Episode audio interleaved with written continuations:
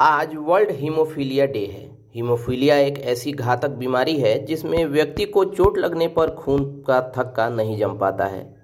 यानी इससे पीड़ित व्यक्ति को हल्की सी चोट लगने पर भी खून रुकता ही नहीं और ज़्यादा खून बहने से व्यक्ति की मौत भी हो सकती है। हीमोफीलिया बीमारी के प्रति जागरूकता बढ़ाने के लिए 17 अप्रैल उन्नीस सौ नवासी को वर्ल्ड हीमोफीलिया डे मनाने की शुरुआत की गई थी। वर्ल्ड फेडरेशन ऑफ़ हीमोफीलिया के संस्थापक फ्रैंक कैनेबल के जन्मदिन के अवसर पर 17 अप्रैल को वर्ल्ड हीमोफीलिया डे मनाया जाता है। दरअसल, जब भी व्यक्ति को कहीं चोट लगती है तो घाव से खून बहने लगता है।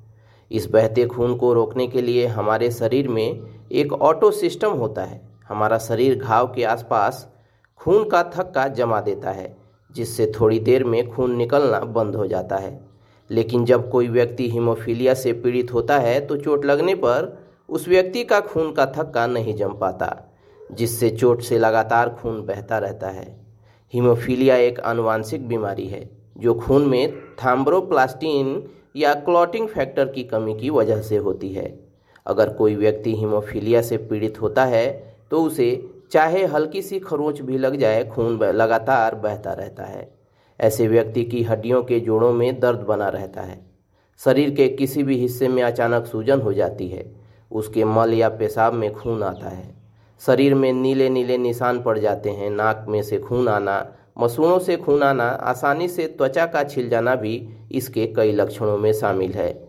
यदि आपके दांत और मसूड़ों से खून निकलता है तो तुरंत डेंटिस्ट को दिखाएँ। खून पतला करने वाली दवाइयों से परहेज करें। अपनी डाइट में विटामिन और मिनरल से भरपूर चीज़ें शामिल करें। रोज़ाना एक्सरसाइज और योग करें।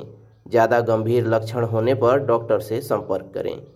चलिए दोस्तों, आज के इस वीडियो में इतना ही। मिलते हैं अगले वीडियो में। तब तक keep searching for knowledge and try to be a kind person